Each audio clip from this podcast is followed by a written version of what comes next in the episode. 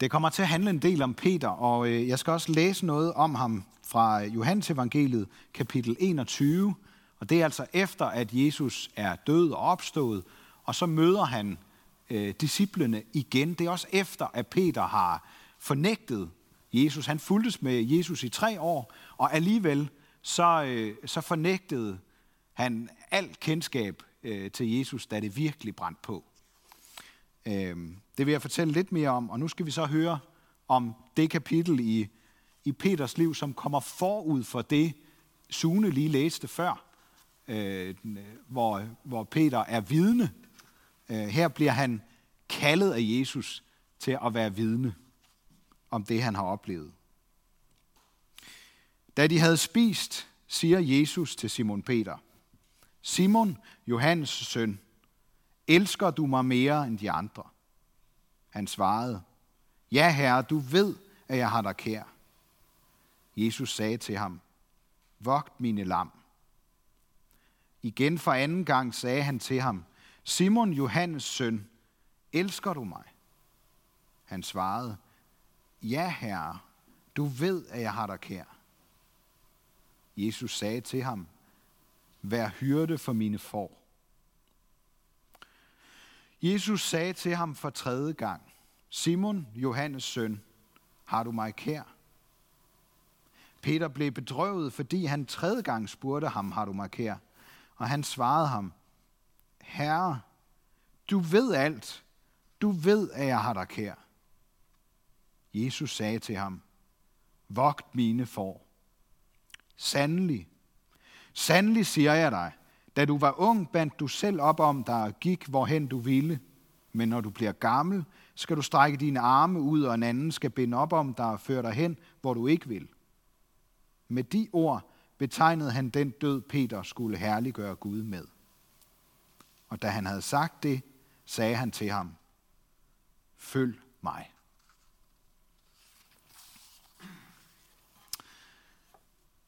Jeg ved ikke, om I har set øh, den utrolige historie om Alexander Blomqvist.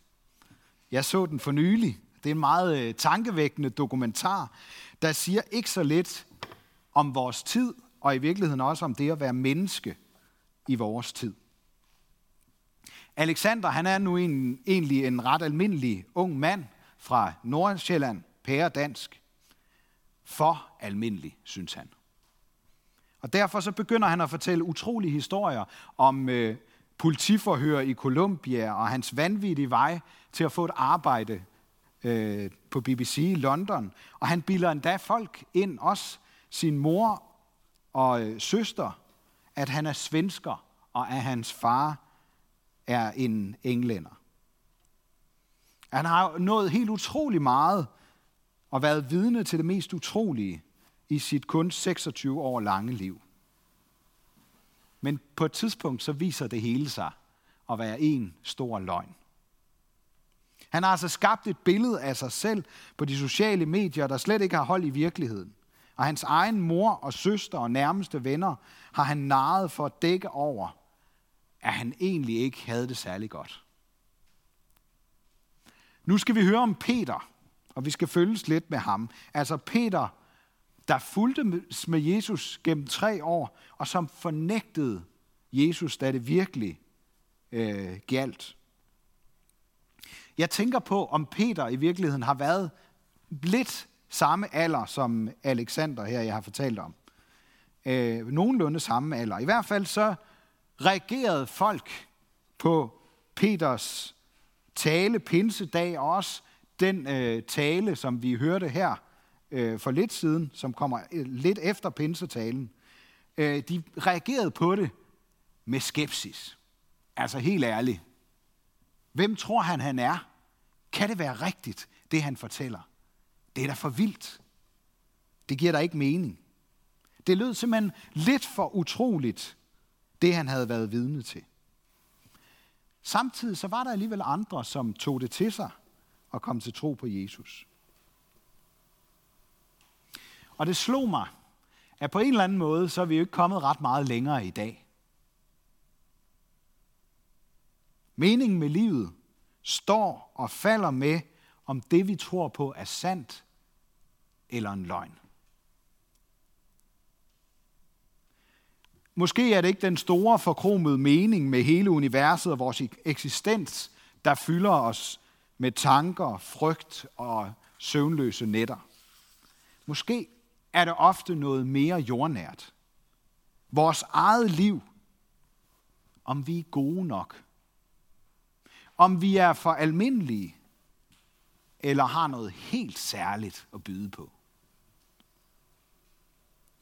Jeg er i den senere tid stødt ind i mennesker og udtalelser, der afslører den vestlige kulturs tendens til at opdrage os alle til at skulle være noget helt unikt og særligt og finde vores helt unikke opgave. Og hvis vi ikke gør det, så lykkes vi ikke. Vi skal alle sammen være eksperter på hver vores felt. Enten så lykkes det for os at finde vores mening, eller også så er vi en fiasko. Der er ikke noget imellem. Og det værste, det er, at det oven i købet er vores egen skyld, hvis vi ikke lykkes. For så har vi jo ganske enkelt ikke udfoldet vores medfødte potentiale og alle de muligheder, vi er blevet foræret. Jeg tror, mange af os har oplevet den her følelse den seneste måned. Det der med, at når man snakker med nogen, så har man ikke rigtig noget spændende eller bemærkelsesværdigt at fortælle. For der er ikke rigtig sket noget. Vi har bare mest været derhjemme. Og lynhurtigt, så kan den følelse plante sig som en stemme, der siger til os, du er kedelig. Du er almindelig. Du har ikke noget som helst at byde ind med eller fortælle om. Du er mislykket. Der er ikke noget at sige til, at andre ikke synes, det er interessant at høre på dig. Alexander Blomqvist, han fremkaldte for mig, hvad der sker med os, hvis vi giver os hen til den slags tanker, og bliver ved med at stille alt for høje og urealistiske krav til os selv. Og lidt på samme måde, så fremkalder Peter for os, hvad der kan få os ud af den måde, vi tænker og lever på. Det er aldrig nemt at ændre vores billede af virkeligheden og tage andre valg i livet. Det er ikke det, jeg påstår. Men det sker næsten altid først, når vi bliver konfronteret på en eller anden måde. Vi skal prøve at følges lidt med Peter. Han var en af de første, der efterlod alt for at følge Jesus.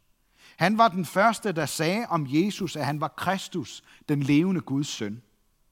Og han var den første til at trække sit svær i Gethsemane have for at forsvare Jesus mod dem, der ville tage ham til fange.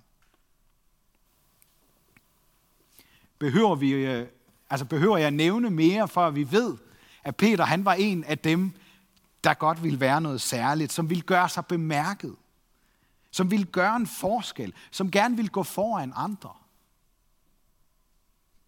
På den måde, så ville han egentlig have passet meget godt ind i vores kultur i dag. Han er næsten helt tidstypisk. Han var noget særligt, og han stak ud fra mængden, og han satsede alt på at blive en succes. Jeg gætter på, jeg har ikke undersøgt det sådan til bunds, men jeg gætter på, at Peter måske var sådan midt eller sidst i 20'erne, måske først i 30'erne øh, højst, da han ser sig selv stå sammen med en flok nysgerrige folk, der bestemt mener, de har set ham sammen med den mand, der lige nu er på vej til at blive klynget op på et kors. Her er vi altså lidt tilbage i historien, før Jesus dør. Og Peter er i fjendeland, og så er han ved at blive afsløret. Peter var ikke naturligt en i mængden. Han stak ud. Han kunne ikke skjule sig der rundt omkring bålet, hvor de alle sammen stod og varmede sig. Han kunne heller ikke holde ud og være en fiasko. Og det var det, han følte sig på det tidspunkt. For ham, han havde investeret i tre år, var på vej til at blive korsfæstet. Han havde været en af dem, der havde satset alt på Jesus fra Nazareth, som havde vist sig ikke at være den, de troede, han var. Og blandet med frygten for at dø, så ser Peter ikke anden udvej end at nægte enhver forbindelse med Jesus. Han havde været vidne til det utroligste, men nu var han vidne til det værste. Og han ønskede ikke at vidne om noget som helst andet end det værste. Og derfor så banner og svogler han og nægter alt i forhold til at have noget med Jesus at gøre. I er mine vidner, siger Gud til sit folk, som vi hørte det fra Isaias bog. I er mine vidner, sagde Jesus til de tolv nærmeste og til alle dem, der fulgte med ham rundt i landet. I er vidner til det utroligste, at Gud selv, skaberen, kom for at tjene sine skabninger og redde dem. Ikke fra almindeligheden, men fra katastrofen, fra det værste. Peter står der, og han håbede sådan, at han kunne gemme sig i flokken og være almindelig og stå lidt ubemærket. Måske kender vi også den fornemmelse. Men for Jesus, der er ikke en eneste af os almindelig. For ham er vores egne pyntede historier og små løgne lidt som en gennemsigtig kappe. Vi tror, vi kan bruge det, men han ser lige igennem. Vi tror måske ikke, vi kan varme os og beskytte os med det, vi kan, og, og få det til at se godt ud, men han ser lige igennem, og så fanger han vores blik. Sådan som han gjorde det med Peter. Da jeg så den øh, utrolige historie om Alexander Blomqvist, så gik det op for mig, hvor afslørende det må have været for Peter, da han blev set af Jesus.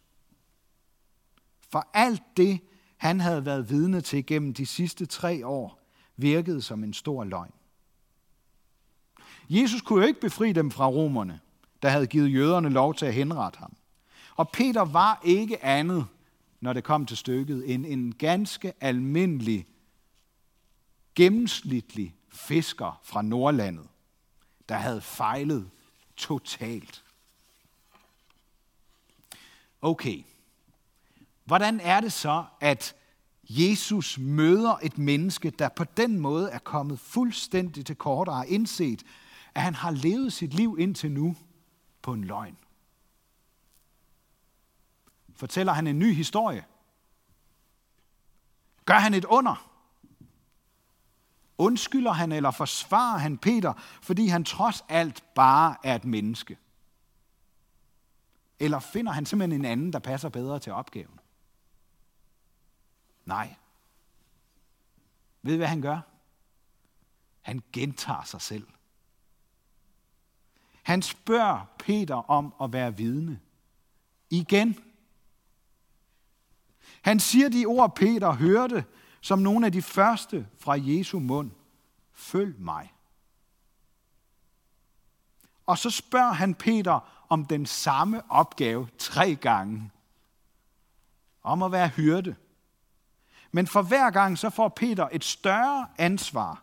Først skal han vogte de små lam. Så skal han være hyrde for flokken. Og til sidst, så skal han også vogte de store får. Og for hver gang bliver Peters kærlighedserklæring til Jesus mere og mere forsigtig. Hvad er det, der sker? Peter møder en, der tror på, at han er klar til den opgave, han har fået. Selvom Peter med stor overbevisning tydeligt, med alt hvad han har gjort og sagt, har bevist det modsatte.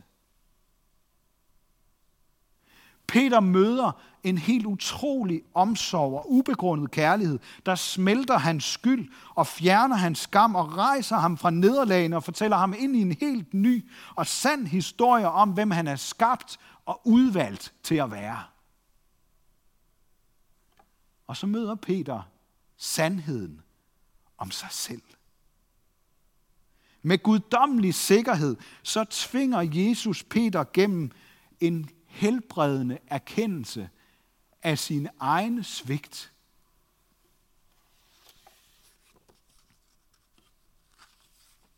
Tre gange får Peter mulighed for at fortælle en ny historie om sig selv og relationen til Jesus.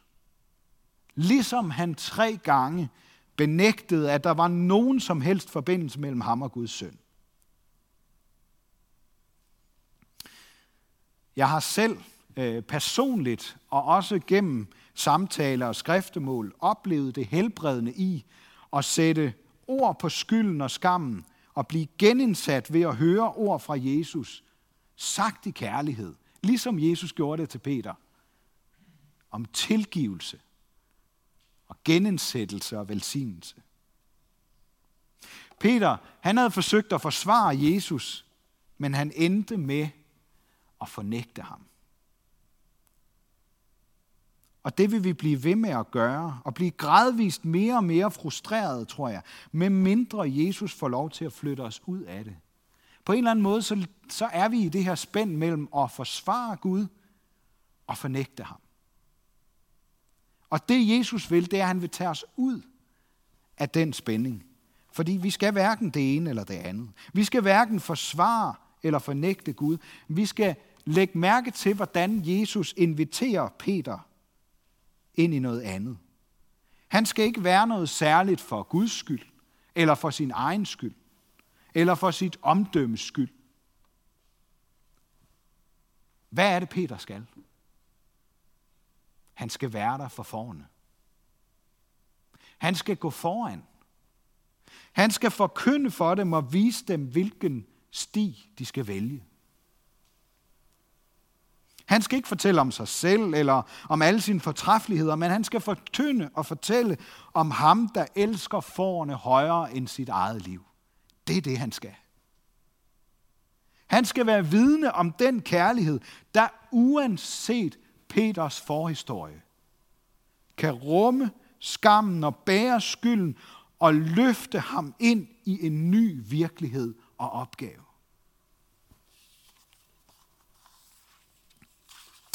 Navnet Alexander, det er et af de mest brugte pave- og kejsernavne gennem tiden. Måske kan vi spejle os lidt i det der med at være noget særligt. Måske længes vi også efter noget helt særligt. At vi kan stikke ud fra mængden, at vi kan stikke op over, fordi vi kan noget helt utroligt. Noget folk lægger mærke til. Sagen er bare, og det gør den dokumentar med Alexander Blomqvist meget, meget tydeligt. Det der, og jagten efter at være noget særligt, det er ikke det, der gør os lykkelige. Overhovedet ikke. Hvis vi vil være lykkelige, så skal vi i stedet for, ligesom Peter, blive vidne til det utroligste. Jesus stod op og stillede sig oven på døden for at bevidne, at den ikke længere kan lukke os inde i glemslen. Og det utroligste, det er, at han vil plante troen på det evige i os, ved at bruge os som sine vidner.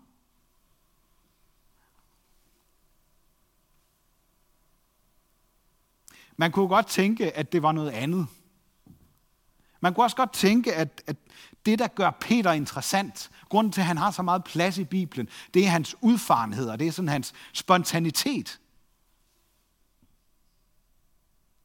Jeg vil mene, at det er noget andet. Det, der gør Peter interessant, det er hans, det er hans udvikling gennem nederlag til oprejsning. Det er det, der gør ham interessant. Og det er det, der gør, at her kan vi alle sammen være med. For vi kan alle sammen opleve nederlag, og vi kan alle sammen få lov til at blive rejst op igen. Og det er også det, der uanset hvordan vi ser på os selv, giver os mulighed for at spejle os i ham, i Peter, og chancen for at opleve det samme. Og så her til allersidst, selvom vi ikke, som man mener, Peter kom til det, ender vores liv med at blive korsfæstet, ligesom Jesus. Så får vi alle sammen mulighed for at være vidner, ligesom ham. Vidner til det utroligste. Ære være Gud, vores far, der har skabt os i sit billede.